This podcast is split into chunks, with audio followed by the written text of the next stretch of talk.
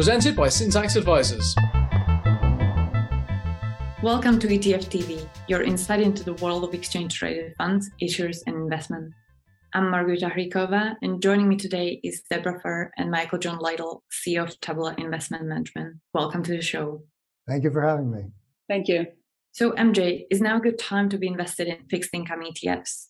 Well, I'm slightly biased. I've been focused on fixed income for 30 years, having spent 18 years at Morgan Stanley, time obviously setting up Source and working with PIMCO, and now setting up Tabula.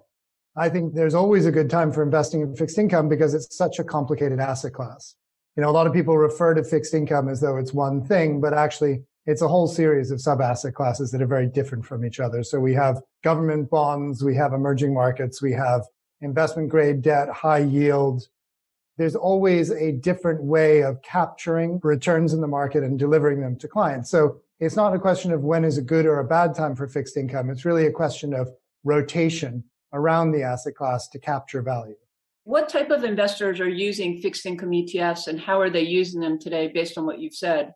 The natural preserve for fixed income ETFs are multi asset investors. It's difficult even for a fixed income specialist to fully understand the space. And so for multi asset investors, it's a real challenge to get all the exposures that they need to to various fixed income sub asset classes.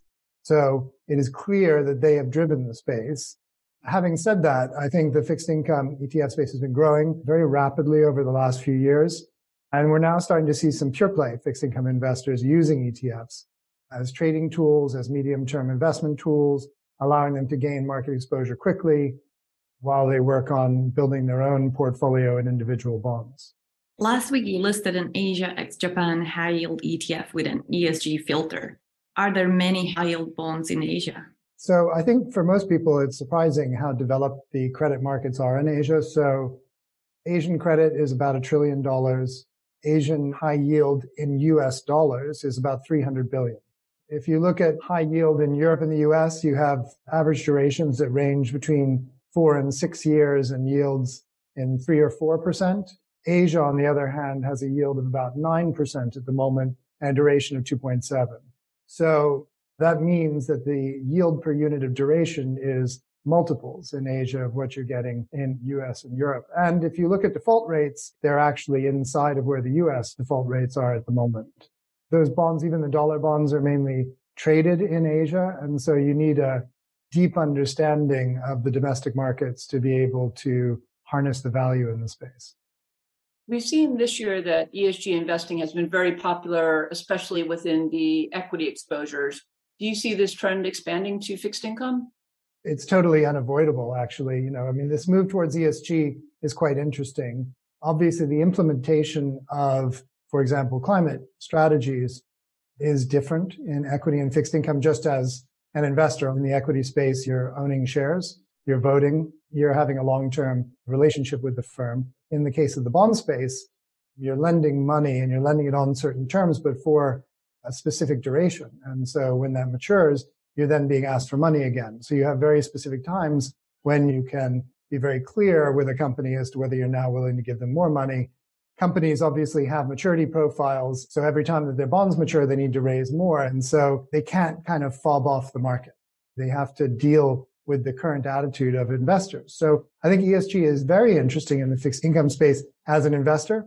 And from a broad ETF perspective, it's clearly becoming more and more of a focus. I mean, you know, I talk to people in the US and in Asia where ESG exists, but it's not sort of front and center. Here in Europe, I would say ESG is much more front and center for all asset classes, particularly, I think, from north to south. So the Nordics are the most focused, along with the Dutch and the Germans, the Swiss, and then as you go further south, maybe a little bit more waning. But what people are demanding from their equity investments, they're also demanding from their fixed income investments. How about if you think about government, right? Because that's something you don't really think about when you think about equities. How do you think about government bonds when it comes to ESG? That's a very thorny issue. If you're going to invest or not invest in a country based on the actions of that country, that's something you can do, obviously, in a broadly diversified government basket. If, on the other hand, you have quite a focused basket, whether a lot of people buy individual governments, so buy China bonds, government bonds, either policy bonds, and they really don't have a choice from an ESG perspective. It's not like the government there's ways of nuancing your exposure. You're either buying into the overall activities of the Chinese government or not. There is a move specifically in Europe where some governments have started to issue green bonds for specific projects. So that potentially allows you to focus your investing on the climate aspect of what that country is doing. But of course, it doesn't address the overall activities of a government. So I think it's a very complicated thing to try and implement ESG policies through government bonds. And what are your thoughts on the state of the ETF industry today and your outlook for 2022? Well, you know, as Debbie has been highlighting for 15 years, the ETF industry goes from strength to strength. It basically takes best practices around transparency and liquidity and then implements it in asset classes that are challenging. Sometimes it's because the underlying asset classes are not quite as liquid as we would like. Sometimes it's because the strategies are more complicated. Implementing FTSE 100 in an ETF is very straightforward. Implementing an active strategy is more complicated. But, you know, what the industry has proved is that it continues to adapt and change to meet the needs of investors. That's great. Thank you for joining us, MJ. My pleasure. Thanks for having me. Debbie, can you tell us about some of the other news in the ETF industry? Last week, we saw 27 new listings and 15 new cross listings. The interesting news is that we have the asset and flow data for the end of August. The ETF industry globally has set a new record of 9.73 trillion, which is pretty amazing. The net inflows year to date are 834 billion. If we compare that to the prior record through the end of August, it would have been in 2017 when there was 433 billion it's interesting that the net inflows at 834 are already 344 billion greater than all of last year when we saw 762 billion of net inflows. When we look at the past 12 months, the ETF industry has captured $1.78 trillion in net inflows, which is pretty amazing. And the assets overall year to date have increased 21.8%. So we've gone from 7.99 trillion at the end of 2020 to 9.73 trillion. We've had 27 months of consecutive net inflows. The majority of new investments are going into equities, little bit into fixed income, very little into commodities.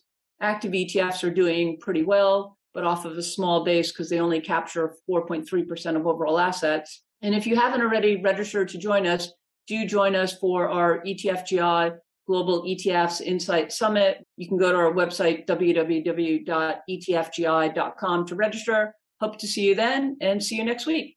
Thanks for another great update. And thank you to our sponsors, Syntax Advisors, to MJ, and of course to all of you for watching. To watch prior episodes and to see news from the ETF industry, visit etftv.net.